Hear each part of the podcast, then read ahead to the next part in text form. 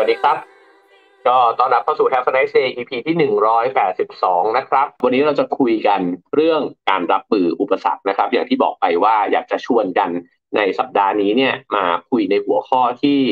ตั้งต้นนะครับกับการเริ่มต้นปีใหม่นะฮะมาทบทวนตัวเองแล้วก็มาลองมองเข้าไปถึง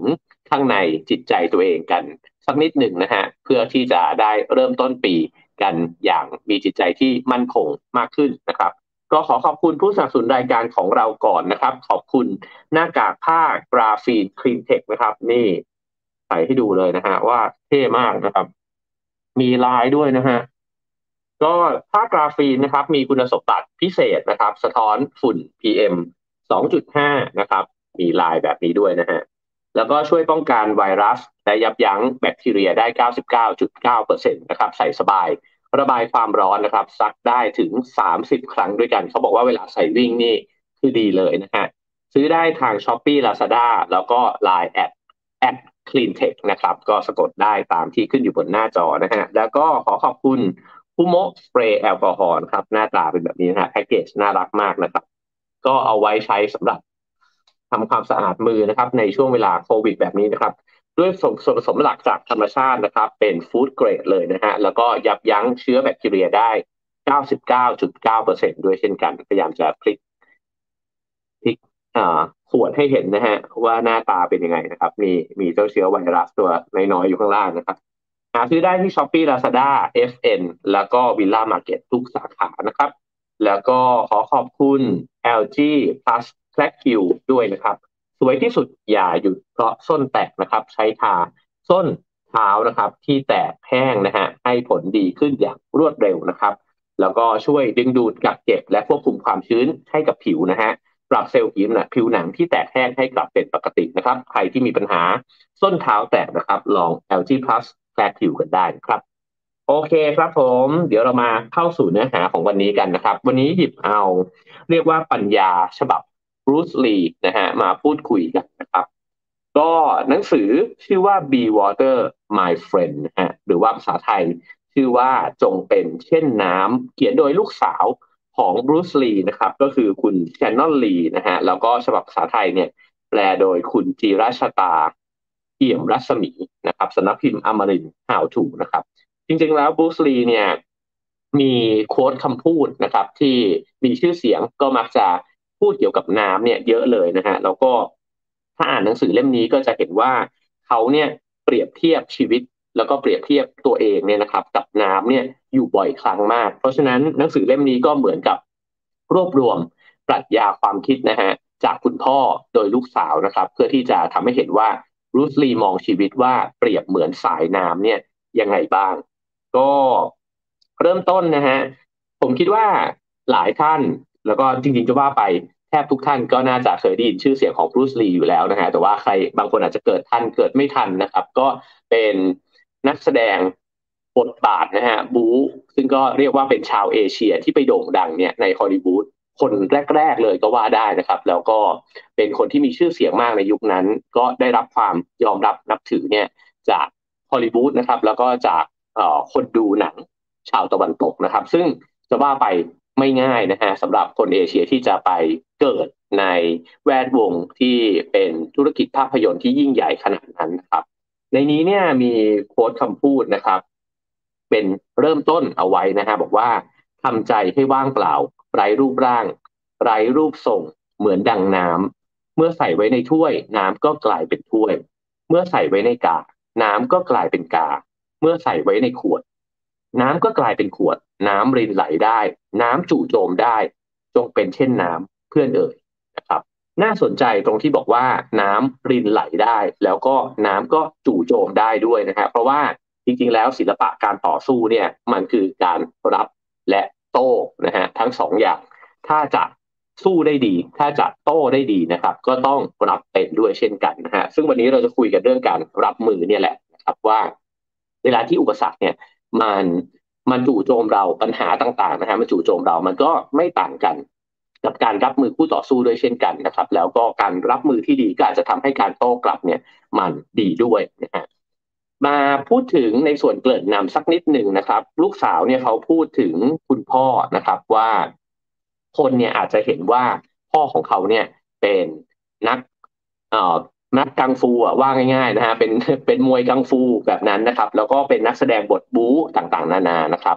แต่ว่าตัวเขาเองเนี่ยก็มองว่าพ่อเนี่ยเป็นนักปรัชญาคนหนึ่งที่ลึกซึ้งนะฮะสำหรับศตวรรษที่ 20 เลยทีเดียว แล้วเขาก็บอกว่าไม่ใช่เพียงแค่เขาคนเดียวด้วย ที่มองเห็นบรูซลีเนี่ยเป็นคนแบบนั้นนะครับ เพราะว่าตัวพ่อเองเนี่ย เป็นคนที่เขียนหนังสือด้วย แล้วก็อ่านหนังสือเยอะมากนะครับเขาก็มองพ่อตัวเองเนี่ยว่าเป็นปัญญาชนคนหนึ่งเลยทีเดียวนะครับ ซึ่งในหนังสือเล่มนี้เนี่ยเขาก็บอกว่าฉันเนี่ยพยายามที่จะถ่ายทอดปรัชญาที่ฉันได้เรียนรู้ แล้วก็เฝ้าสังเกตพ่อตัวเองเนี่ยออกมาให้มากที่สุด แล้วก็มองเห็นว่าปรัชญาที่เป็นแก่นแกนสำคัญเลยนะฮะของพ่อของเขาเนี่ยก็คือการเป็นเช่นนั้นนั่นเอง ผมหยิบเอาเนื้อหาในบทที่ 6 นะครับ ที่พูดถึงเรื่องอุปสรรคเนี่ยมาฝากกันนะครับ แล้วก็คิดว่ามาทบทวนกันดู เชื่อว่าในปีที่ผ่านมา หรือว่าจะว่าไปก็ทั้งสองปีนะฮะที่ผ่านมานี้เนี่ย หลายท่านก็น่าจะพบเจอกับอุปสรรคใหม่ๆ หน้าตาใหม่ ๆ เนี่ย เยอะแยะมากมายเลยนะฮะเพราะว่าโควิด มันก็เปลี่ยนแปลงชีวิตของเราเนี่ยไปไม่น้อยนะครับ เริ่มต้นนะฮะลูกสาวเขาก็เล่าถึง จุดเริ่มของบรูซลีว่าเข้าไปมีส่วนเนี่ยในแวดวงฮอลลีวูดได้ยังไงนะครับ ตอนแรกๆเนี่ยก็เปิดโรงเรียนสอนกังฟูนะครับก็มีลูกศิษย์ลูกหา แล้วก็มีคนรู้จักกันอยู่ประมาณหนึ่งนะฮะหลังจากนั้นเนี่ยเขาก็ไปเข้าร่วมนะฮะงานลองบีชคาราเต้นะครับซึ่งก็เป็นงานชิงแชมป์นานาชาติ แล้วก็ขึ้นไปเล่าเรื่องราวนะฮะเกี่ยวกับกังฟูจีน แล้วก็สาธิตเทคนิคต่างๆเนี่ยให้กับคนทั้งงานได้ดู ซึ่งผู้คนที่ได้ดูก็รู้สึกตื่นเต้นนะครับ เหมือนกับไม่เคยเห็นมวยจีนแบบนี้มาก่อน ผมว่าความรู้สึกคล้าย ๆ กับตอนที่หนังเรื่ององค์บากเนี่ย ถูกเผยแพร่ออกไปทั่วโลกนะครับ แล้วก็คนก็เหมือนกับทึ่งในความสามารถของจาพนมนะฮะแล้วก็ท่วงท่าในการต่อสู้ของเขาเนี่ย มันเหมือนกับเฮ้ยไม่เคยเห็นแบบนี้นะครับ มันพลิ้วมากนะครับมวยจีนก็เป็นแบบนั้นในตอนนั้นนะฮะแล้วก็คนคนหนึ่งเนี่ยที่ดูอยู่ตรงนั้นแล้วก็เหมือนกับ ปิ๊งสิ่งที่บรูซลีได้ทำให้ดูนะครับ ก็คือเจเซบริงนะฮะซึ่งก็เป็นช่างช่างทำผมเนี่ยในฮอลลีวูดแล้วก็มีเพื่อนเนี่ยเป็นโปรดิวเซอร์นะครับอยู่ในแวดวงนั้นด้วยเช่นกันนะครับ ตอนนั้นเนี่ยเพื่อนโปรดิวเซอร์ของเขาเนี่ยก็บ่นนะครับว่ากำลังอยากหานักแสดงเอเชียเนี่ยมารับบทนะฮะในซีรีส์เรื่องใหม่ของเขา ปรากฏพอช่างทำผมคนนี้เห็นบรูซลีแบบว่าโอ้โหทึ่น่าทึ่งมากนะฮะก็เลยแนะนำ ให้กับเพื่อนที่เป็นโปรดิวเซอร์ของเขา สุดท้ายเนี่ยบรูซลีก็เลยไปได้รับบทชื่อว่าคาโต้นะฮะในหนังเรื่อง The Green Hornet นะครับ ซึ่งก็ทำให้เขาเนี่ยถูกรู้จักมากขึ้น เพราะว่าเขารับบทเป็นตัวรองนะฮะจริงๆ อาจจะคล้ายๆกับแบทแมนโรบินอะไรแบบนี้นะฮะแต่ว่าบทบาทของเขาเนี่ยก็เด่นกว่าตัวเอกซะอีกนะฮะเหมือนกับด้วยลีลาท่าทางที่มัน แปลกตาไปนะครับ คนก็เริ่มรู้จักบรูซลีมากขึ้นนะฮะก็เลยทำให้บรูซลีเนี่ยก็เริ่มมองเห็นว่าเฮ้ยมันมีช่องทางนี่หว่า แล้วเขาก็เคยมีความใฝ่ฝันนะครับว่าถ้าวันหนึ่งเนี่ยเขาสามารถที่จะเล่นหนังได้นะครับ แล้วก็เอาไอ้เจ้าศิลปะการต่อสู้แบบจีนเนี่ยไปเผยแผ่ในโลกตะวันตกนะครับ ก็เขาก็น่าจะรู้สึกภาคภูมิใจในสิ่งที่ตัวเองเนี่ยทำได้ดีนะครับ ก็เป็นความฝันของเขา ในหนังสือเนี่ยก็เล่าว่าตั้งแต่ในช่วงปี 1966 ถึง 1971 นะฮะเขาก็พยายามที่จะหางานในแวดวงฮอลลีวูดเนี่ยครับไม่หยุดหย่อนเลยนะครับ แล้วก็แต่ว่าก็มีทั้งเสนอโปรเจกต์ไปนะครับ ไปแคสนะฮะในหนังหลาย ๆ เรื่องในซีรีส์หลาย ๆ เรื่องนะครับ ก็ยังไม่ได้ยังไม่มีการได้รับไปเล่นเลยนะครับ แต่ว่าในระหว่างนั้นเนี่ยตัวเขาเองก็ทำงานอยู่ในแวดวงหนังด้วย ก็คือเป็นคนออกแบบคิวบูนะครับ ก็ ระหว่างนั้นก็ทำงานแบบนี้ไปทั้งในในละครทีวีนะครับ แล้วก็ในหนังใหญ่ด้วยเช่นกันนะครับจนกระทั่งถึงมาถึงในประมาณสักกลางทศวรรษ 1970 เนี่ยนะฮะก็มี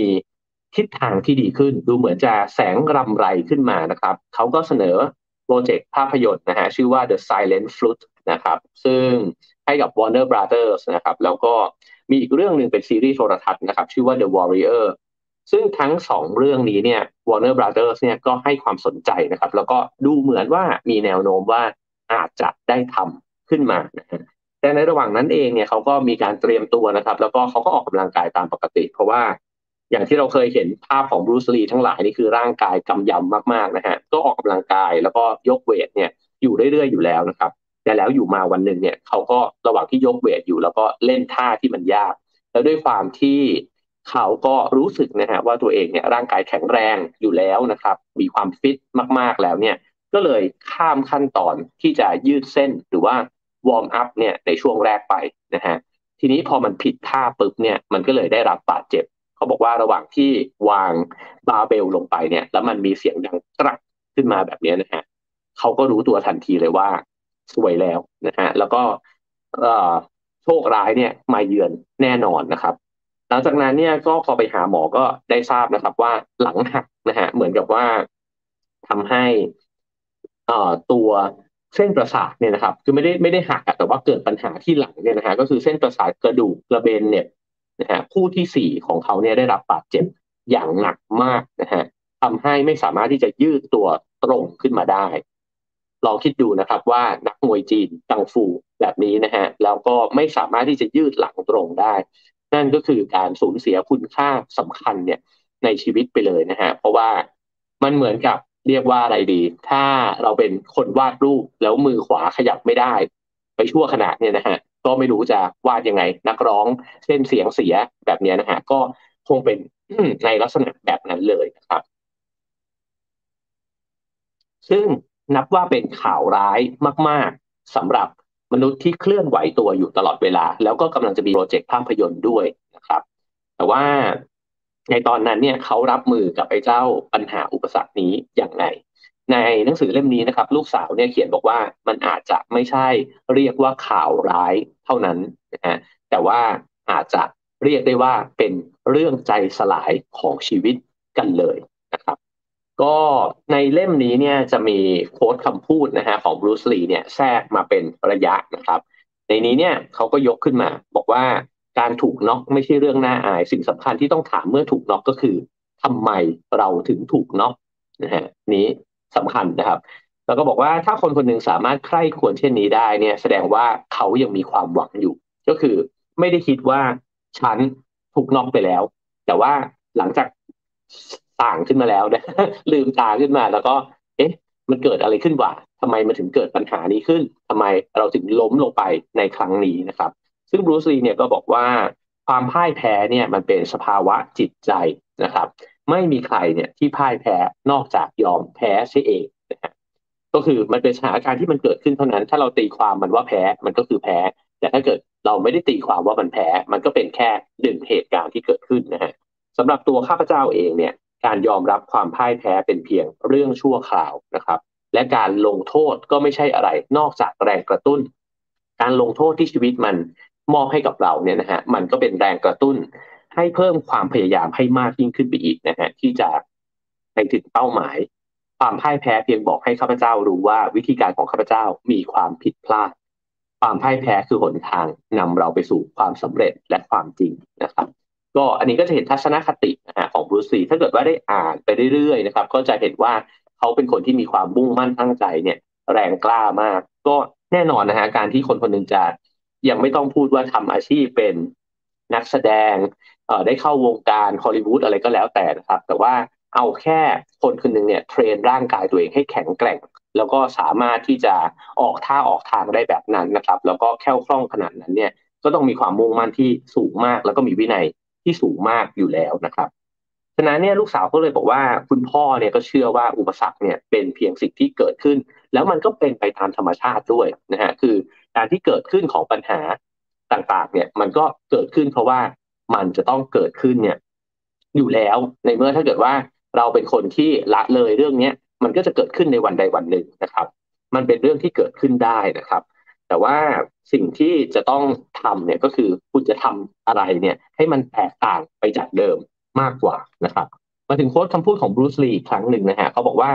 ทุกๆวันเนี่ยวิถีของความคิดสามารถเคลื่อนจากเรื่องหนึ่งเนี่ยไปยังอีกเรื่องหนึ่งได้ แล้วก็เรื่องอื่นต่อๆไปเนี่ยอย่างรวดเร็ว คือในธรรมชาติของคนเรา มันก็จะเคลื่อนเรื่องไปเรื่อยๆ ใช่ไหมครับ เขาบอกว่าแต่เมื่อคนเราต้องเผชิญหน้ากับฝ่ายตรงข้ามตรงข้ามเลยนะฮะในการแข่งขันที่อาจจะถึงแก่ชีวิตได้เนี่ยจิตใจจะสูญเสียความสามารถในการที่จะขับเคลื่อนไป แล้วก็ติดหล่มอยู่ตรงนั้นนะฮะจนกระทั่งหยุดนิ่ง แล้วเนี่ยก็จะเป็นปัญหาที่หลอกหลอนพวกเราทุกคนนะครับ ในนี้เนี่ยเปรียบเทียบกับว่าถ้าเกิดว่าจะต้องเจอฝ่ายตรงข้ามในการต่อสู้หรือแข่งขันเนี่ยที่อาจจะนำมาซึ่ง บาดแผลนะฮะที่รุนแรงหรือว่านำมาซึ่งความหนักใจของเราเนี่ยไอไอความคิดที่เคยเคลื่อนไปเรื่อยๆเนี่ยนะฮะมันจะหยุดนิ่งตรงนั้น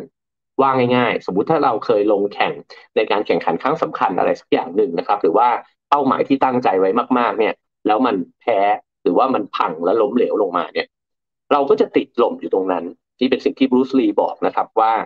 พอติดหล่มอยู่ตรงนั้นเนี่ยมันฝืนธรรมชาติ เพราะธรรมชาติเนี่ยมันเคลื่อนไปเรื่อยๆนะฮะ แต่พอเราไม่เคลื่อนเนี่ยแปลว่าเรากำลังปักหลักอยู่กับอะไรบางอย่างอันนี้คล้ายๆ กันกับที่เมื่อวานเราคุยกันเรื่องความเปลี่ยนแปลงนะครับ ซึ่งลูกสาวเนี่ยเขาก็ตีความว่าในในขณะที่พ่อเขาได้รับการบาดเจ็บที่บริเวณหลังเนี่ยนะฮะ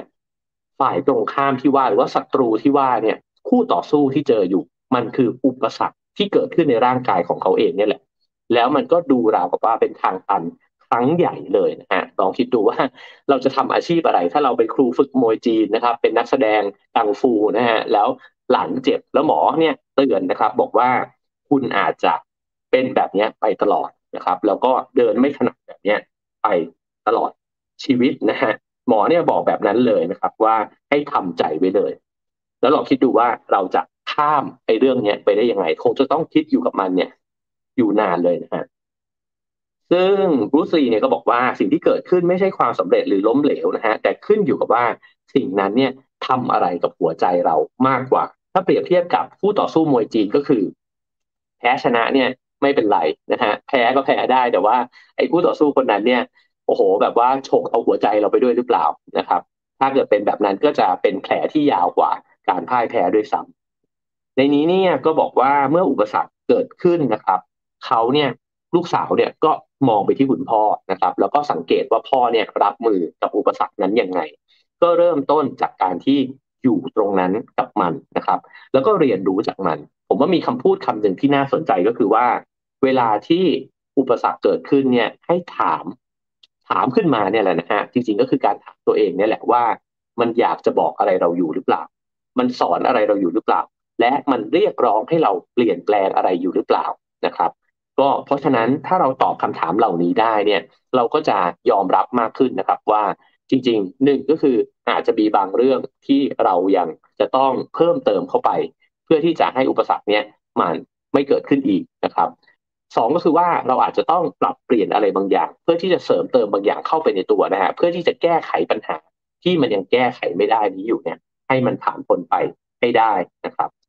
ในนี้เนี่ยก็บอกว่าเมื่อเราขึ้นสังเวียนและถูกเขาต่อยอยู่นั่นแล้วเนี่ยเราจะเรียนรู้วิธีก้มหลบและปัดป้อง หรือเรียนรู้วิธีที่จะโต้กลับหรือเปล่า อันนี้เป็นหน้าที่ของเรา เพราะว่าเวลาที่กระโดดขึ้นไปอยู่บนสังเวียนแล้วเนี่ยต้องโดนต่อยโดนเตะเป็นเรื่องธรรมดาอยู่แล้วนะครับ แล้วก็ถ้าเราเจอคู่ต่อสู้หน้าใหม่ มันก็จะต้องเจอหมัดใหม่เนี่ยที่มันยังตั้งรับไม่ทันเขาก็เปรียบเทียบกับชีวิตนะฮะว่ามันก็เป็นแบบนั้นแหละไอ้หมัดใหม่ๆเนี่ยเรายังไม่รู้จักมันดีพอหรอกนะครับ แต่มันอยู่ที่ว่าโดนต่อยไปสักสองหมัดแล้วเนี่ยคุณเริ่มที่จะเรียนรู้ที่จะปัดปัดป้องมันนะฮะหรือว่าป้องกันตัวเองเนี่ยได้ดีกว่าเดิมแล้วไหม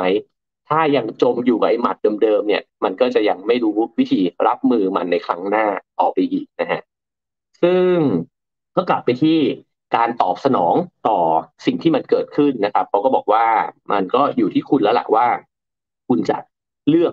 แบบไหนนะฮะซึ่งการเลือกตอบสนองต่อปัญหาอุปสรรคเนี่ย มันก็สะท้อนสภาวะภายในของคนคนนั้น ถ้าเป็นนักมวยที่นิ่งนะฮะก็จะไม่เสียรูปเกมใช่ไหมครับ แต่ถ้าเกิดว่าเป็นนักมวยประสบการณ์น้อยเนี่ยโดนต่อยเข้าไปทั้งสองหมัดเซคราวนี้ก็มีโอกาสที่จะแพ้ในสังเวียนนั้นไปเลยนะครับ เขาก็สังเกตคุณพ่อของตัวเองเนี่ยก็บอกว่าพ่อเขาเนี่ยก็นิ่งพอสมควรในเวลาที่เจอกับปัญหาอุปสรรคนั้นนะฮะแล้วก็เหมือนกับใช้การหยุดอยู่ตรงนั้นสักพักหนึ่งเนี่ย เพื่อที่จะทบทวนอะไรหลาย ๆ อย่างก็มาถึงโค้ดคำพูดของบรูซลีครั้งหนึ่งนะฮะเขาบอกว่าจำไว้เพื่อนเอ๋ยสิ่งที่มีความหมายไม่ใช่สิ่งที่เกิดขึ้น แต่เป็นปฏิกิริยาตอบสนองของเราต่อสิ่งนั้น ทัศนคติของเราเป็นตัวตัดสินว่าอุปสรรคนั้น จะกระทบเราแค่ไหนนะครับ มันจะเป็นก้อนหินให้เราเหยียบก้าวข้ามไป หรือมันจะเป็นหินก้อนใหญ่ที่ทำให้เราสะดุดล้มลงนะครับ อันนี้ใครได้อ่าน Have a nice life แล้วก็จะมีอะไรคล้าย ๆ แบบนี้อยู่เหมือนกันนะฮะรูซีเปรียบเทียบอันนี้ได้น่าสนใจนะฮะว่าปัญหาอุปสรรคมันก็เหมือนก้อนหินนะฮะเราก็อาจจะสะดุดล้มลงไปก่อนแหละ สะดุดมันไปก่อนนะฮะแต่ว่าเราจะหยุดอยู่ตรงนั้นหรือว่าจะสเต็ป ขึ้นไปนะฮะจากไอ้เจ้าก้อนหินที่มันเคยขวางทางเราอยู่นะครับ ซึ่งลูกสาวก็เล่าต่อนะครับ ว่าสภาพของพ่อในตอนนั้นเนี่ย ก็เหมือนกับนักสู้นะครับ ที่เคยมีความฝันที่ยิ่งใหญ่ แล้วก็งดงามมากๆกำลังจะได้เล่นหนังฮอลลีวูดแล้ว แล้วก็ร่วมโปรเจกต์ร่วมกันกับ Warner Brothers เลยนะฮะ แต่แล้วก็เหมือนทุกสิ่งเนี่ยมันสูญสิ้นไป แล้วก็ทำท่าว่าจะสูญสิ้นไปตลอดกาลด้วยนะครับ หลังจากนั้นเนี่ยพ่อก็อันนี้เขาบอกว่าแม่เล่าให้ฟังว่าพ่อเนี่ยมักจะเก็บตัวไปอยู่เงียบๆคนเดียวนะครับ แล้วก็ครุ่นคิดถึงปัญหาต่างๆ แล้วก็ค่อยๆ คลี่คลายครับ เริ่มต้นจากขั้นแรกเนี่ยก็เริ่มยอมรับความจริงนะฮะแล้วก็เห็นว่าตัวเองจะพลิกฟื้นร่างกายตัวเองกลับมาได้ยังไง ก็ต้องดูแลร่างกายก่อนนะฮะด้วยการพักผ่อนให้เพียงพอ ไม่ฝืนนะครับ คือไม่ได้แบบพอล้มลงไปแล้วก็โอ้โห หลังก็ยังตั้งตรงไม่ได้ จะพยายามที่จะมาหัดมวยต่อแบบนี้ก็เป็นการฝืนธรรมชาติเช่นกันนะฮะเพราะฉะนั้นไอ้ที่บอกว่าปีวอเตอร์เนี่ยมันก็คือการที่ไหลไปกับกระแสของชีวิตนะฮะคล้ายๆกับแนวคิดเต๋าแบบนั้นนะฮะซึ่งจริงเป็นวิธีคิดแบบตะวันออกพอสมควรเลยนะครับเขาก็เริ่มจากการพักผ่อนฟื้นฟูร่างกายนะฮะแล้วก็ไปหาหมอตามที่หมอนัดนะครับ แล้วแต่หลังจากนั้นเนี่ยไม่ใช่เพียงแค่ไปหาหมอเท่านั้นรูสลีเนี่ยไปซื้อหนังสือนะฮะเกี่ยวกับอาการปวดหลังเนี่ยมานั่งอ่าน เพื่อที่จะทำความเข้าใจอาการบาดเจ็บของตัวเอง แล้วก็จะได้รู้นะฮะว่าถ้าฉันอยากจะหายให้มันเร็วขึ้นเนี่ย ฉันจะต้องปฏิบัติตัวยังไงบ้าง นั่งยังไงนอนยังไงนะฮะแล้วก็ทำกายภาพบำบัดของตัวเองเนี่ยยังไงบ้างนะครับ แล้วเขาก็บอกว่าการเรียนรู้ของเขาเนี่ยเหมือนนักวิจัยเลยคือ มันเรียนรู้อย่างเป็นระบบมาก ๆนะครับ ลูกสาวเนี่ยเล่าว่าในห้องสมุดของบรูซลีทุกวันนี้ถ้าเข้าไปเนี่ยจะยังเห็นหนังสือเกี่ยวกับอาการปวดหลังเนี่ยอยู่หลายเล่มเลยนะครับ แล้วก็ด้วยความที่เป็นบรูซลีเนี่ยเป็นคนที่ขยันนะฮะแล้วก็ไม่ยอมที่จะทิ้งเวลาไปให้เสียเปล่าเนี่ยตอนที่อยู่บนเตียงแล้วก็ต้องนอนพักเนี่ยเขาก็ไม่ได้นอนอยู่บนเตียงไปแบบแห้งๆตายซากแบบนั้นนะฮะแต่เขาเริ่มต้นที่จะทบทวน วิชาความรู้ของตัวเอง เรื่องเกี่ยวกับมวยจีนเนี่ยนะฮะแล้วก็เลยเริ่มเขียนหนังสือออกมา แล้วก็จดบันทึกเกี่ยวกับเรื่องศิลปะการต่อสู้ที่เขาเก่งเนี่ยนะครับออกมา ปรากฏว่าเขียนออกมาเป็นหนังสือได้ทั้งหมดเนี่ยเจ็ดเล่มนะฮะระหว่างที่ปวดหลังอยู่เนี่ยนะครับนี่ท้าทายมากเหล่าบรรดานักเขียนนักแปลทั้งหลายนะครับก็น่าคิดมากนะฮะถ้าเราป่วยยาวๆนี่เราจะเขียนหนังสือได้เจ็ดเล่มไหมนะครับ ก็บรูซลีเขียนออกมาเจ็ดเล่มเลย แล้วก็พอเริ่มที่จะดีขึ้นนะฮะแม้ว่าตัวเขาเองยังเตะต่อยไม่ได้เหมือนเดิม แต่ว่าเริ่มที่จะกลับมานั่งดูลูกศิษย์นะฮะที่เป็นลูกศิษย์มาเรียนมวยจีนเนี่ยแหละ แล้วก็คอมเมนต์นะครับ เริ่มที่จะสอนได้ ก็คือพยายามที่จะไม่หยุดอยู่กับที่นะฮะแล้วก็หาประโยชน์ที่สามารถทำได้เนี่ยอยู่ตลอดเวลา แล้วลูกสาวเนี่ยพูดบอกว่าพ่อเนี่ยไม่ใช่หยุดนิ่งเลยคือไปต่อแบบไม่มีหยุดนะฮะแล้วก็ใช้เวลาทุกนาทีเนี่ย เต็มคุณค่าของมัน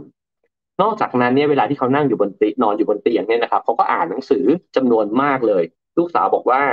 แนวที่พ่อชอบอ่านก็คือแนวพัฒนาตัวเองแล้วก็จิตวิทยานะครับ ก็ปลุกกำลังใจของตัวเองเนี่ยที่อาจจะดาวลงไปนะฮะแล้วก็กลับมามีความมุ่งมั่นเนี่ยเต็มร้อยอีกครั้งหนึ่ง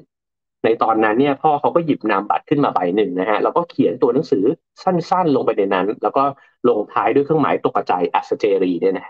ว่าไปต่อนะครับ ก็คือไปต่อแล้วก็เครื่องหมายตกใจจุดแบบนี้นะฮะแล้วนามบัตรใบนี้ก็ถูกตั้งไว้บนโต๊ะนะฮะตลอดเวลาในช่วงเวลาที่เขาพักฟื้น ผมว่าเออมันเป็นคำสั้น ๆ ที่มีพลังมากเลยนะเวลาที่เราล้มลงแล้วเราเริ่มคิดได้แล้วว่า ฉันจะไปต่อนะฮะแล้วส่วนไปต่อยังไงเนี่ย ก็ว่ากันไปนะครับเขาก็ใช้วิธีการทำงานของตัวเองเท่าที่จะสามารถทำได้นะฮะทีละเล็กทีละน้อยทีละขั้นตอนไปเรื่อยๆนะครับ แล้วก็ไม่ได้สนใจว่าสุดท้ายเขาจะหายกลับมาสมบูรณ์ไหมนะฮะแต่ว่าทำอะไรได้เนี่ยก็ทำไป แล้วก็จะได้รู้สึกว่า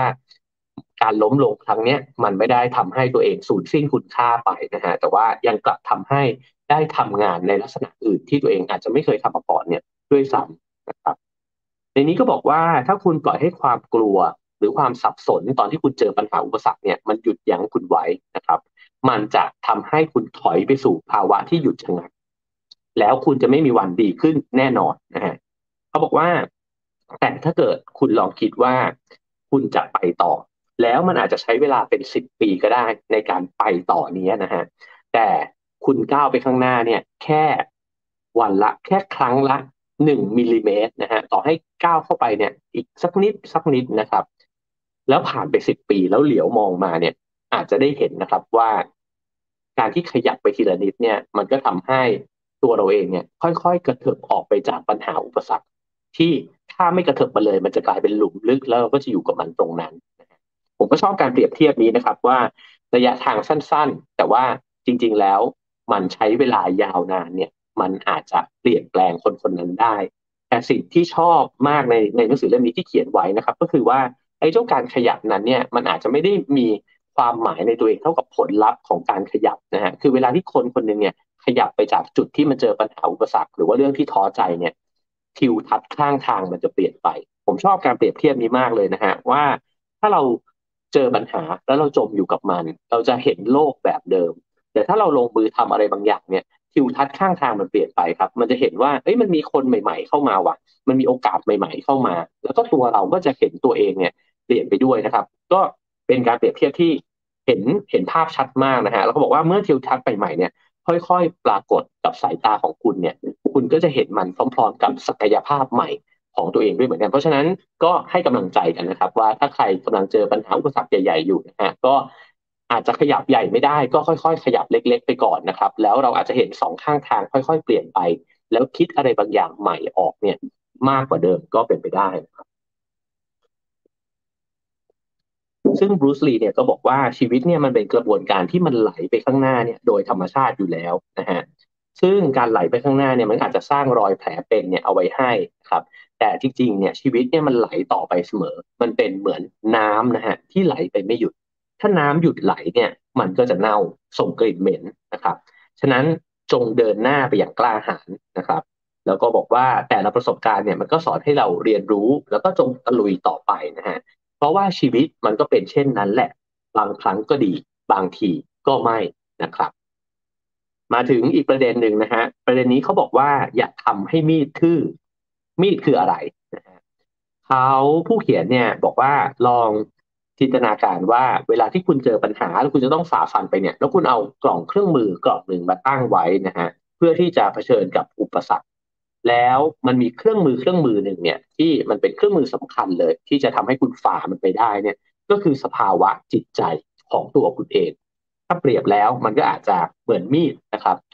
ที่จะช่วยถางหักล้างถังพงเนี่ยไปให้ได้นะครับ แต่ว่าการมองโลกในแง่ร้ายนะครับ การเห็นว่ามันคงไม่มีความหวังแล้วล่ะ หรือว่าฉันก็ทำได้แค่นี้แหละ หรือโอ้ทำไมเรามันแย่ขนาดนี้การโทษตัวเองเยอะ ๆ แบบนี้นะครับ มันก็เหมือนกับการที่ทำให้มีดที่มันควรจะคมเนี่ย มันทื่อลง แล้วไอการที่จะ หักล้างถางพงปัญหาอุปสรรคเนี่ยมันก็ยิ่งทำได้ยากขึ้นไปอีกนะฮะเพราะฉะนั้นทัศนคติจึงเป็นเรื่องสำคัญนะครับ แล้วก็ถ้าเกิดเราสังเกตเห็นตัวเองว่า เรากำลังมีทัศนคติที่โทษตัวเองเยอะนะครับ โทษกับสถานการณ์ที่มันเกิดขึ้นอยู่เยอะ ๆ เนี่ย มันก็อาจจะทำให้อุปกรณ์ที่ควรจะใช้ได้อย่างเต็มประสิทธิภาพเนี่ย มันด้อยประสิทธิภาพลงไปอีกนะครับ ผู้เขียนเนี่ยก็บอกว่าเพราะฉะนั้นเนี่ยเวลาที่มันเกิดปัญหาอุปสรรคขึ้นหรือกระทั่งการถูกดูถูก เพราะว่าบรูซลีเองก็ถูกดูถูกเยอะนะฮะก็บอกว่าเวลาที่คนมาดูถูกเนี่ย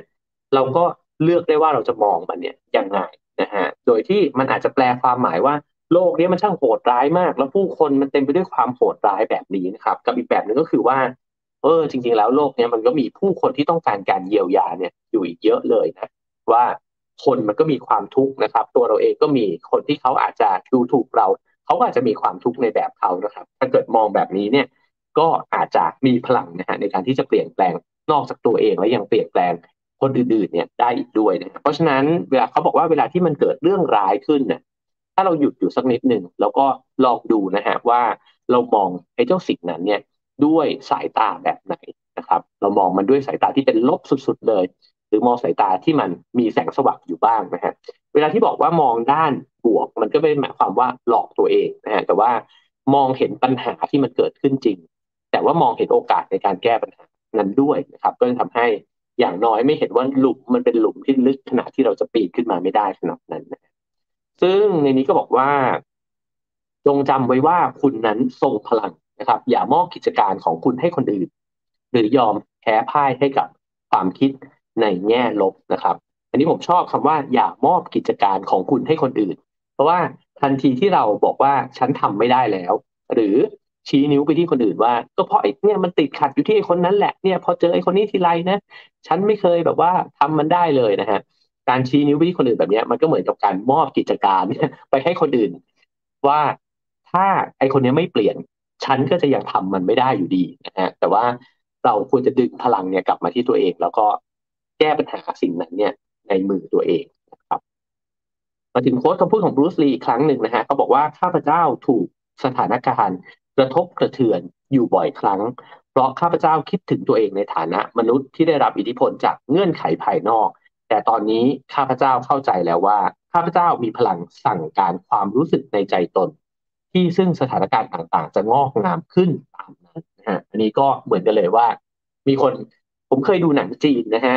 ตั้งแต่เด็กแล้ว แล้วก็คำพูดนี้ติดอยู่ในหัวผมอ่าไม่แน่ใจว่าตัวละครนั้นนะ่ะ คือใครนะฮะแต่เขาพูดกับตัวละครอีกตัวละครหนึ่งบอกว่า ถ้าเกิดท่านแก้โลกข้างนอกไม่ได้ ท่านควรแก้โลกข้างในตัวเอง ก็จะคล้ายกันนะครับ ก็คือว่าถ้าเราปรับไอ้เจ้าทัศนคติของเราได้นะครับ ก็เหตุการณ์ที่มันกระทบกระเทือนเนี่ย มันก็อาจจะเห็นความหวังนะครับ แล้วมันอาจจะเป็นขั้นบันไดในการที่จะสเต็ปขึ้นไป เพื่อที่จะ เอ่อเป็นคนที่เก่งขึ้นได้ด้วยซ้ำนะครับ อีกประเด็นหนึ่งที่น่าสนใจนะครับ ก็คือประเด็นที่เขาตั้งหัวข้อว่าเป็นคนไม่สำคัญนะฮะลองนึกถึงบรูซลีตอนนั้นที่กำลังมีชื่อเสียงนะครับ มีชื่อเสียงแล้วในแวดวงกังฟูนะครับ แล้วก็มีชื่อเสียงมากด้วยแหละ แต่ว่ากำลังจะมีชื่อเสียงในแวดวงภาพยนตร์ด้วยเนี่ยนะฮะเพราะฉะนั้นก็เป็นคนดังคนหนึ่งนะครับ แล้วจะต้องเกิดอาการบาดเจ็บ แล้วก็นอนพักยาวนาน ก็ต้องสั่นคลอนอัตราของเขาแน่ๆนะครับ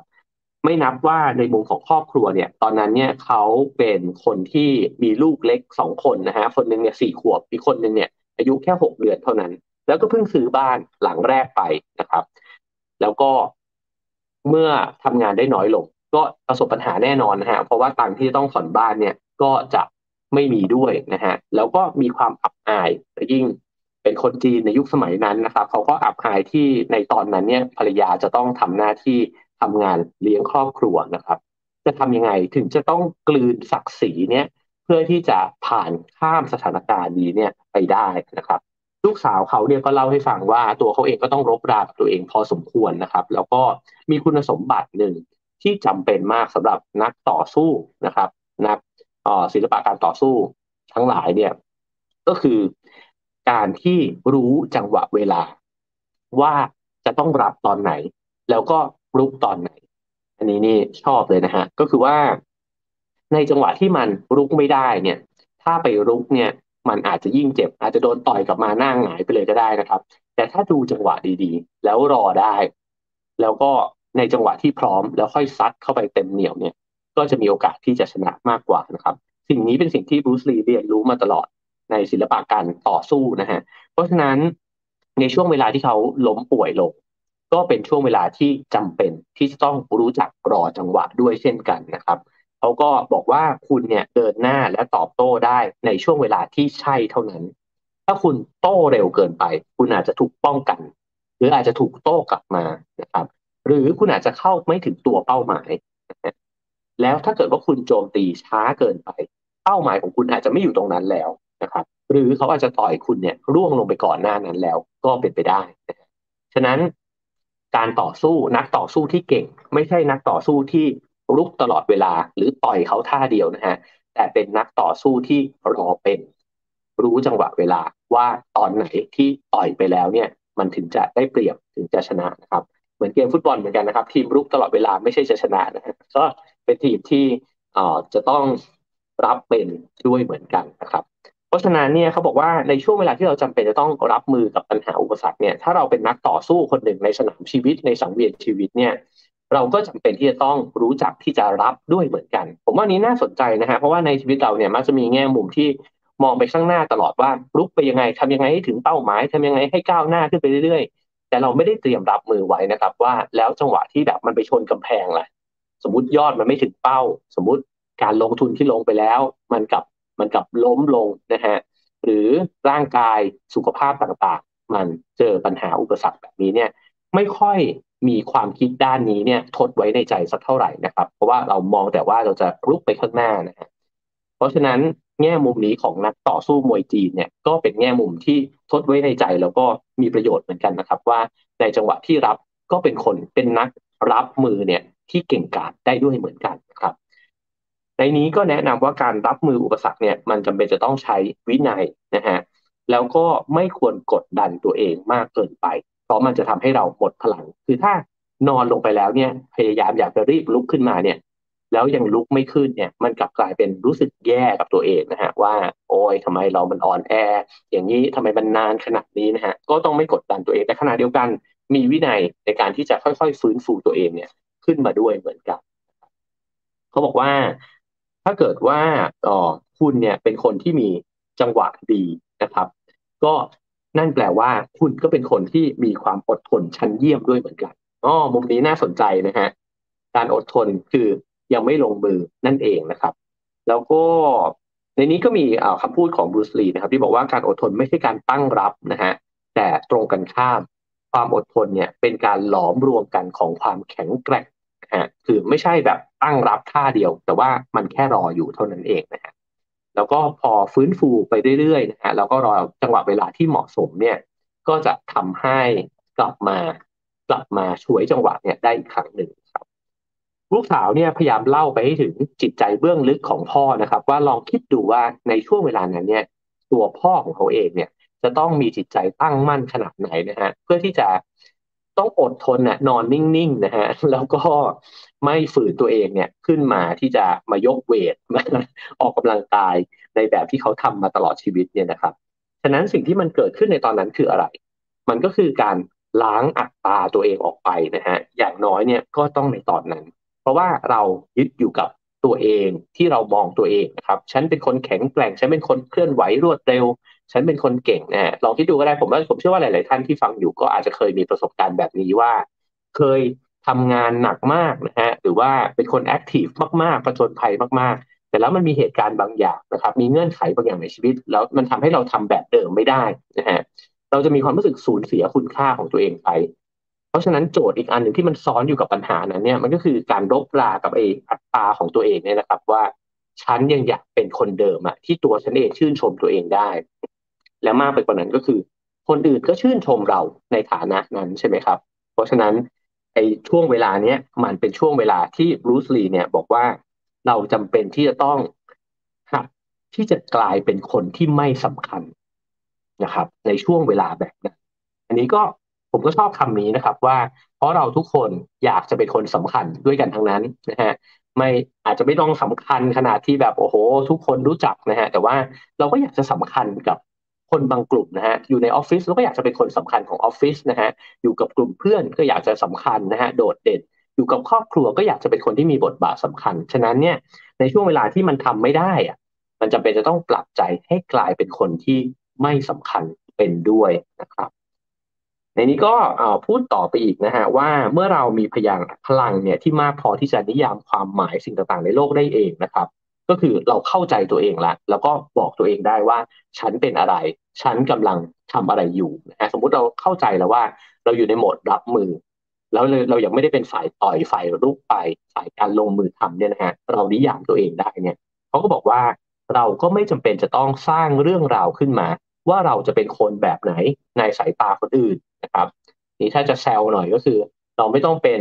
ลูกศิษย์ของ อาจารย์ที่เก่งกาจคนไหนก็ได้นะครับ หรือว่าอาจารย์ที่เป็นหลานคนดังคนไหนก็ได้นะฮะก็ถ้าเราแบบรู้สึกว่าเรานิยามตัวเองได้แล้วเนี่ยนะฮะเออเราก็ไม่ก็ไม่จำเป็นจะต้องทำตามความคาดหวังของใครด้วย เพราะอัตตาเนี่ยมันปวดร้าวเนี่ยตอนที่ความคาดหวังของคนอื่นเนี่ยอาจจะคาดหวังแบบหนึ่งเช่น สมมติว่าโอ้คนคาดหวังว่า โอ้ไอ้นี่มันต้องเก่งมากๆแน่ๆนะฮะแล้วตอนนั้นเราดันไม่เก่ง หรือว่าเรายังทำไม่ได้เนี่ยนะฮะมันก็กลายเป็นว่า เป็นทุกข์อีกนะครับ ฉะนั้นไอเวลาที่มันเกิดเหตุการณ์แบบนี้ขึ้นแล้วเราจะต้องกลายไปเป็นคนที่ไม่สำคัญเนี่ยนะฮะลูกสาวของบรูซลีเนี่ยเขาบอกว่าความหมายสำคัญของสถานการณ์แบบนี้ก็คือ มันให้เราตรวจสอบอัตราของตัวเอง ไม่ให้มันออกมาเพ่นพ่านนะครับ แล้วก็อย่าปล่อยให้การสำคัญตน หรือการปกป้องตัวเองเนี่ยเข้ามาขัดขวางความก้าวหน้าในการก้าวข้ามอุปสรรคนั้น เพราะว่า เวลาที่เราสำคัญตนนะฮะเราอาจจะเร่งรีบเกินไปก็ได้ ที่จะแก้ปัญหานั้นทั้งๆทที่ตัวเราเองยังไม่พร้อมนะครับฉะนั้นถ้าเกิดว่าเราสามารถจะไร้ตัวตนได้เนี่ยนะฮะมันก็อาจจะเพื่อต่อการแก้ปัญหาได้ดีกว่ามุมนี้ก็น่าสนใจครับเอานี้มาถึงอีกคำพูดหนึ่งนะฮะของบรูซลีก็คือบอกว่าอะไรคือเจตจำนงนะฮะความหมายของเจตจำนงคืออะไรนะครับ มันคือการความพยายามบังคับทิศทางพลังงานของเราภายใต้การเปิดเผย อย่างไร้ขีดจำกัดของจักรวาลนะฮะเพื่อให้การกระทำของเราสอดคล้องกับการเปิดเผยนี้ ฟังดูเป็นคำพูดแบบหนังจีนเราก็ไม่ค่อยรู้เรื่องมาก ๆเลยนะฮะเดี๋ยวจะพยายามค่อยๆ อธิบายตามความเข้าใจของผมเองนะครับว่าจริงๆ เขาพยายามที่จะบอกนะฮะว่าเจตจำนงเนี่ยสำหรับเขาเนี่ยมีความสำคัญ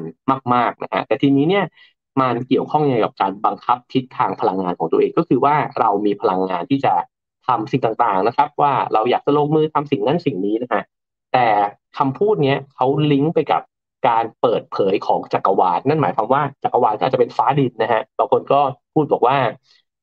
ฟ้าดินลิขิตจริงๆแล้วมนุษย์เนี่ยลิขิตชีวิตตัวเองส่วนหนึ่ง แต่ฟ้าดินเนี่ยลิขิตชีวิตเราอีกจำนวนไม่น้อยนะฮะฉะนั้นในบางจังหวะเวลาเราลงมือทำเต็มที่แต่ฟ้าดินยังไม่อนุญาตเนี่ย มันก็อาจจะยังไม่สามารถสำเร็จได้ตามที่เราคาดหวังไว้นะฮะตัวบรูซลีเองเนี่ยด้วยความที่เชื่อว่าชีวิตมันเหมือนกับกระแสทานความเป็นน้ำเนี่ยนะฮะฉะนั้นเราจำเป็นจะต้องไหลไปกับสถานการณ์ด้วยครับก็คือบูรณาการเอาเหตุการณ์ต่างๆ สิ่งที่มันเกิดขึ้นรอบตัวเงื่อนไขข้อจำกัดนะครับ ว่ามันยังไม่ได้วะจังหวะเนี้ยมันยังไม่ได้ ปีเนี้ยมันยังไม่ได้ ก็รอก่อน แล้วก็ไหลไป ถ้ามันจะต้องไหลเอื่อยก็ไหลเอื่อยก่อน แล้วถึงเวลาที่มันไหลแรงได้ ก็ค่อยไหลแรงนะครับ เพราะฉะนั้นจงเป็นดังเช่นน้ำเนี่ย จึงมีความหมายในลักษณะนี้นะครับ ว่าดูฟ้าดินด้วย ดูจักรวาลด้วย ไม่ใช่ว่าสิ่งที่มนุษย์ลงมือทำความมุ่งมั่นตั้งใจของเราเนี่ย มันจะนำมาซึ่งผลสำฤทธิ์แบบที่เราต้องการเนี่ยเสมอไปนะครับ แล้วก็เขาก็บอกว่าถ้าเราไปต่อต้านสถานการณ์นั้นเนี่ย มันก็เสียพลัง ไปด้วยนะฮะและอาจจะเจอโจทย์ยากกว่าเดิมด้วยซ้ำแต่ถ้าเราดูสถานการณ์ แล้วก็เรียนรู้จากสถานการณ์ แล้วก็ไหลไปตามสถานการณ์ และรอจังหวะเวลานะครับเราก็จะใช้แรงพลังงานเนี่ยได้เต็มประสิทธิภาพมากขึ้น ไม่ต้องไปต่อต้านมันนะฮะทีนี้ลูกสาวเขาก็เขียนต่อนะครับ ว่ามาดูเรื่องที่เราควรจะมุ่งมั่นกับมันดีกว่านะครับ ว่าเราจะใช้เจตจำนงเนี่ยไปกับสิ่งที่ทำอะไรนะฮะก็คือ บอกว่าเช่นตัวเขาเองนะฮะอาจจะเคยคิดว่าฉันเนี่ยควรจะกินอาหารที่ทำให้สุขภาพดีนะครับ แล้วก็ใช้วิธีบังคับตัวเองให้ทำให้ได้ แต่ว่าในการที่บอกว่าฉันควรจะกินอาหารที่ทำให้สุขภาพดีขึ้นเนี่ย มันเป็นเพียงแค่การบอกตัวเองว่าควรจะทำอะไรเท่านั้นนะฮะแต่มันไม่ได้เชื่อมโยงไปกับความหมายของการกระทำนั้นเลยว่า แล้วคุณนะ่ะ คิดว่าทำไมคุณถึงควรจะทำสิ่งนี้นะซึ่งเขาบอกว่าสิ่งนี้มันสำคัญกว่า เพราะว่าการที่คนเราจะมีเจตจำนงชัดเจนและและแน่วแน่เนี่ยนะฮะมันต้องอธิบายตัวเองได้ เช่น ถ้าอธิบายตัวเองได้ว่า กินของดีๆ เนี่ย แล้วมีประโยชน์กับร่างกายเนี่ย ชีวิตมันจะได้ยืนยาวนะฮะแล้วก็มันกระฉับกระเฉงมันทำให้ทำนำไปสู่เป้าหมายของตัวเองที่ตั้งไว้อื่น ๆ เนี่ยได้ดีขึ้น แบบนี้เนี่ยมันก็จะเป็นเจตจำนงที่ชัดกว่านะครับ เพราะฉะนั้น อันนี้คล้ายๆกับเรื่องที่ไซมอนซีเนกเนี่ยเรียกว่า start with why นะครับ คือตอบตัวเองได้ว่าทำไปทำไมอะไม่ใช่เห็นคนอื่นเขาทำกันแล้วก็แล้วก็ทำนะครับ ก็อันนี้ก็เป็นเรื่องที่เขาพยายามจะอธิบายนะครับว่าทำไมรูซลีเนี่ยถึงมีความมุ่งมั่นมาก ๆ ในการที่จะฟื้นฟูสภาพความเจ็บป่วยของหลังตัวเองเนี่ยขึ้นมานะฮะเพราะว่าเขาเนี่ยคือเขาอาจจะมีความฝัน นะครับ ที่จะต้องได้ว่าเขาอยากจะไปเล่นหนังฮอลลีวูดแล้วก็เป็นคนที่นำเอาศิลปะการต่อสู้ แบบที่เขาถนัดเนี่ย ไปอยู่ในหนังของฮอลลีวูดนะฮะแต่ที่มันลึกไปกว่านั้นเนี่ย คือเขาอยากจะทำตัวให้มันเป็นประโยชน์มากที่สุด ก็คืออยากจะให้ชีวิตเนี้ยมันมีค่านะครับฉะนั้นก็อยากหายถ้ามันมีแรงผลักดันแบบนี้อยู่เนี่ย มันก็จะมีความมุ่งมั่นที่อยากจะหายนะครับเพราะมันใหญ่เกินไปกว่าแค่หมอมาบอกว่า คุณควรกายภาพบำบัดยังไงเท่านั้นนะครับ จึงไม่แปลกนะฮะลูกสาวเขาอธิบายต่อว่า มันจึงไม่แปลกที่ช่วงเวลาที่เขาอยู่บนเตียงเนี่ยเขามุ่งมั่นค้นคว้าหาวิธีนะครับ แล้วก็นอกจากนั้นเนี่ยก็ทั้งอ่านทั้งเขียนสารพัดนะฮะแล้วก็กลายไปเป็นว่ามันเป็นช่วงเวลาที่บ่มเพาะจิตวิญญาณของพ่อเขาเนี่ยขึ้นมาอย่างสำคัญช่วงเวลาดึงนะครับ แล้วพ่อเขาเนี่ยก็เคยพูดว่าหากคุณรักชีวิตจงอย่าเสียเวลา เพราะเวลาคือองค์ประกอบของชีวิตนะครับ ก็น่าสนใจนะฮะเออมาถึงช่วงท้ายนะครับ ก็เป็นช่วงเวลาที่คุณพ่อของเขาเนี่ยบรูซลีเนี่ยกลับไปเป็นเจ้าของความฝันนั้นอีกครั้งหนึ่ง อย่างที่เราไปตอนต้นนะครับว่าเขาเกือบจะได้เล่นหนังฮอลลีวูดแล้วนะฮะแล้วก็ดันมาเจ็บหลังเนี่ยไปซะก่อนนะครับ ก็กลายเป็นว่าออพอ อาการค่อยๆดีขึ้นนะฮะเขาก็กลายไปเป็นนักแสดงนำชาวเอเชียคนแรกเนี่ยที่แสดงในภาพยนตร์ฮอลลีวูดในยุค 1960 ขึ้นมานะฮะก็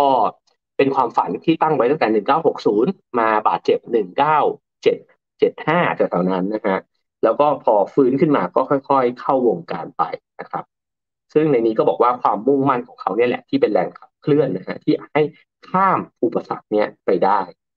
แล้วมาถึงตอนนี้เนี่ยลูกสาวเขาก็เล่าถึงเรื่องหนึ่งที่เป็นเรื่องสำคัญมากนะฮะเขาก็บอกว่า ฉันขอเล่าอะไรสักอย่างที่คุณอาจจะไม่เคยรู้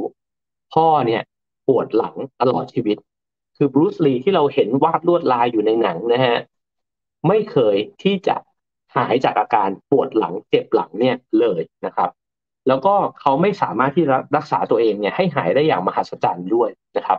ไอเจตจำนงหรือการคิดบวกเหล่านั้นเนี่ยก็ไม่ได้ช่วยทำให้เขาหายจากการปวดหลังนะฮะแต่ว่าสิ่งที่เขาทำคืออะไร เขาฟูมฟักร่างกายตัวเองขึ้นมาใหม่ พอเริ่มที่จะเทรนร่างกายตัวเองได้เนี่ยเขาเสริมสร้างกล้ามเนื้อ เพิ่มเติมเข้าไปนะฮะให้แข็งแรงขึ้น เพื่อที่จะมารองรับนะฮะไอ้หลังเนี่ยที่ได้รับการบาดเจ็บเนี่ยให้มันไม่บาดเจ็บ แบบเดิมหรือว่าไม่บาดเจ็บจนกระทั่งเคลื่อนตัวไม่ได้นะฮะก็คือต้อง train ร่างกายขึ้นมาให้แข็งแกร่งมากขึ้นไปอีกนะฮะแล้วก็ให้เวลากับการ warm up แล้วก็ cool down เนี่ยอยู่เสมอเขามักจะประครบร้อนประครบเย็นเนี่ยทันทีหลังจากที่ออกกำลังกายเสร็จนะฮะก็คือเหตุการณ์ครั้งนั้นเนี่ยสอนเขาแล้วเขาจะไม่มีวันอีกแล้ว ที่จะออกกำลังกายโดยที่ไม่วอร์มอัพและไม่คูลดาวน์อีกนะครับ อันนี้จริง ๆสำคัญมากถ้าใครวิ่งบ่อย ๆ จะทราบดีนะครับว่า ถ้าวันไหนเรายืดเหยียดดีนะฮะเราก็จะต่อให้วิ่งไกลแค่ไหนเนี่ย มันก็จะไม่ร้าวระบมมาก ถ้าวันไหนลองแบบถือดีนะแบบว่ามั่นใจในตัวเองมากโอ้ยสบายช่วงนี้ฟิตนะฮะออกไปวิ่ง นั่นแหละครับร้าวระบมทันทีนะครับ แล้วก็ในนี้ก็บอกว่าแล้วเขาเนี่ยก็ทำทั้งหมดที่เราเห็นนะฮะก็คือแสดงหนังนะครับ ฝึกสอนมวยนะครับ แล้วก็แสดงโชว์ศิลปะการต่อสู้เนี่ย ทั้งทั้งที่หลังเนี่ย ก็ยังคงสภาพแห่งความเจ็บปวดเนี่ยแบบนั้นมาตลอดชีวิตนะฮะแต่เขาไม่เคยปล่อยให้อาการบาดเจ็บเนี่ยมากะเกณฑ์หยุดยั้งแล้วก็ทำลายความฝันของเขานะครับ เขาแค่จะต้องใช้เวลามากขึ้นเท่านั้นเองในการทำสิ่งเหล่านั้น แทนที่แต่ก่อนเนี่ยอาจจะไม่จะเป็นจะต้องดูแลหลังตัวเองขนาดนั้น แต่ก็ต้องเพิ่มเวลาเหล่านี้เข้าไปนะครับ เพื่อที่จะได้บรรลุความฝันของตัวเอง เขาก็สรุปนะครับว่ามองแบบนี้แล้วเนี่ยอุปสรรคเนี่ย ครูที่ดีที่สุดคนหนึ่งของเรานะฮะมันแสดงให้เราเห็นว่าเราเนี่ยสามารถที่จะใช้ประโยชน์จากความเข้มแข็งที่สุดของเรา และความอ่อนแอที่สุดของเราเนี่ยได้ยังไง เพราะอุปสรรคมันทำให้เราเห็นความอ่อนแอของตัวเองด้วยนะฮะนั่นเป็นสิ่งสำคัญเหมือนกัน เพราะว่าเวลาที่เราไม่เห็นความอ่อนแอของตัวเอง อัตรามันจะแข็งแกร่งมาก เราจะนึกว่าตัวเราเก่งมากทำได้ทุกอย่างนะครับ แต่ว่าเวลาไปชนเข้ากับกำแพงเนี่ย มันก็เหมือนถูกพระเจ้าเคกระโหลกใหญ่ ๆ แล้วก็บอกว่าไม่จริง แกมันยังอ่อนด้อยนะแกยังต้องเสริมอะไรอีกหลายอย่างนะครับ แล้วก็เปิดโลกเข้าไปให้เราได้ทำความเข้าใจใหม่นะฮะกับโลกกับชีวิตแล้วก็รวมถึงตัวเองด้วยนะครับ แล้วเราจะพัฒนาทักษะใหม่ ๆ ได้ ก็จากช่วงเวลานั้นนั่นเอง มาถึงคำพูดของบรูซลีปิดท้ายนะครับ เขาบอกว่าทำสิ่งที่ควรทำนั่นคือลืมมันเสีย แล้วไปต่อ เดินหน้าต่อไปแล้วชื่นชมทิวทัศน์ใหม่ๆ เดินหน้าต่อไปแล้วแงนดูวิหกบินผ่าน เดินหน้าต่อไป แล้วทิ้งมันไว้ข้างหลัง สิ่งใดก็ตามที่จะกั้นประตูเข้าและออกของประสบการณ์ครับ เรื่องนี้เป็นคำที่ผมชอบนะครับว่าสิ่งที่มันจะกั้นขวางประสบการณ์ใหม่ ก็คือประตูที่เราปิดไว้ให้กับตัวเราเองเท่านั้นนะฮะเปรียบเทียบง่ายที่สุด ถ้าเคยสอบตกวิชานี้ แล้วก็ไม่กล้าลงเรียนวิชาอื่นอีก ก็คือเราปิดประตูไปแล้ว ถ้าเคยอกหักกับคนคนหนึ่ง แล้วก็ปิดประตูกับความรักก็ไม่มีวันได้เจอความรักอีกครั้งหนึ่งนะฮะก็เหมือนกันกับประสบการณ์ชีวิตเหมือนกันนะครับถ้าล้มไปแล้วแล้วก็มีความกลัวแล้วก็ขยับไปเลยเนี่ย ก็จะไม่เจอประสบการณ์ใหม่ แล้วก็ทิวทัศน์ใหม่นะฮะแบบที่บรูซลีเนี่ยบอกไว้นะครับทีนี้ก็ปิดท้ายนะครับ ว่าบางครั้งเราก็ต้องเดินไปในเส้นทางที่ชีวิตมอบมาให้เรา แล้วเราก็ไม่ได้ชอบมันนะฮะเราไม่ได้ตั้งใจจะไปเจอมันเนี่ย แล้วเราก็ต้องเจอเหตุการณ์ที่ชีวิตมันโยนเข้ามาใส่เราเนี่ย แล้วก็จะทำยังไงล่ะนะครับ มันก็เหมือนกับน้ำเนี่ยแหละ ที่ไหลไปเรื่อยๆ แล้วสุดท้ายไหลมาเจอกับหินก้อนเบลเลอร์เลย มันไม่ได้อยากมาเจอหินก้อนนั้น แต่ด้วยความที่น้ำเป็นน้ำน้ำมันก็ข้ามหินก้อนนั้นไปได้ มันก็ซอกซอนไปตามร่องนะฮะที่ระหว่างหินที่มันยังมีอยู่ไปนะครับ ถ้ามันจะต้องช้า มันก็จะช้าก่อน แล้วพอข้ามไปได้ แล้วมันเร็วได้ มันก็เร็วนะครับ เพราะฉะนั้นบรูซลีจึงบอกว่าจงเป็นดังเช่นน้ำนะครับ ก็หวังว่าทั้งหมดที่เล่ามาน่าจะเป็นข้อคิดหลาย ๆ อย่างนะฮะที่จะช่วยทำให้ฝ่าฟันปัญหาอุปสรรคที่จะเจอในปีหน้าไปได้นะครับ ในแง่มุมที่เพิ่มเติมขึ้นไปจากที่เราเคยมีอยู่นะครับ แล้วก็อาจจะได้ทบทวนถึงอุปสรรคและวิธีการรับมือนะฮะที่เราได้ผ่านมาในปีนี้ที่กำลังจะจบสิ้นไปด้วยเช่นกันนะครับ จากหนังสือเล่มนี้นะครับ Be Water My Friend นะครับผู้เขียนก็คือลูกสาวบรูซลีนะฮะแชนนอนลีนะครับเขียนถึงพ่อของตัวเอง ก็สนุกนะฮะ ใครที่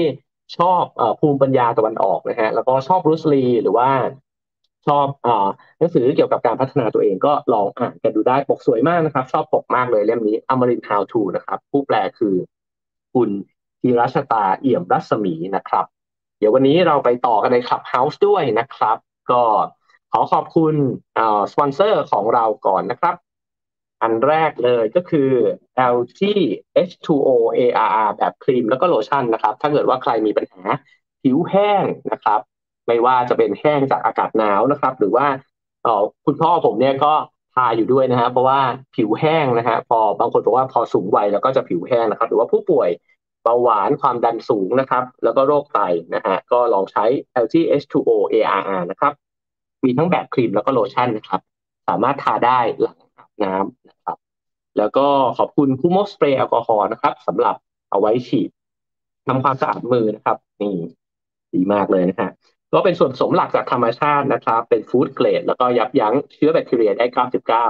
99.9%นะฮะซื้อได้ทาง s h อ p e e Lazada FN แล้วก็ Villa Market ทุกสาขานะครับ แล้วก็สุดท้ายนะครับ ขอบคุณหน้ากากผ้ากราฟีนคลินเทคนะครับ ผ้ากราฟีนมีคุณสมบัติพิเศษนะฮะ สะท้อนฝุ่น PM 2.5 ซึ่งก็ กลับมาอีกครั้งหนึ่งแล้วนะฮะแล้วก็ช่วยป้องกันไวรัสและแบคทีเรียเนี่ยได้ 99.9%นะฮะใส่สบาย ระบายความร้อนนะครับ แล้วก็ซักได้ถึง 30 ครั้งด้วยกันนะครับบรรดานนักวิ่งนี่เขาบอกว่าใส่วิ่งจะดีมากนะฮะต้องลองดูนะครับ ซื้อได้ทาง s h อ p e e Lazada แล้วก็ Line แอด c l e a n t e c h นะครับขอบคุณทุกคนนะครับ ดีใจที่ทุกคนบอกว่า หลาย ๆ คนบอกว่าได้พลังนะฮะจากเรื่องเล่าในวันนี้นะครับ ขอบคุณทุกคนครับ เจอกันพรุ่งนี้7โมงเช้านะครับ Have a nice day ครับ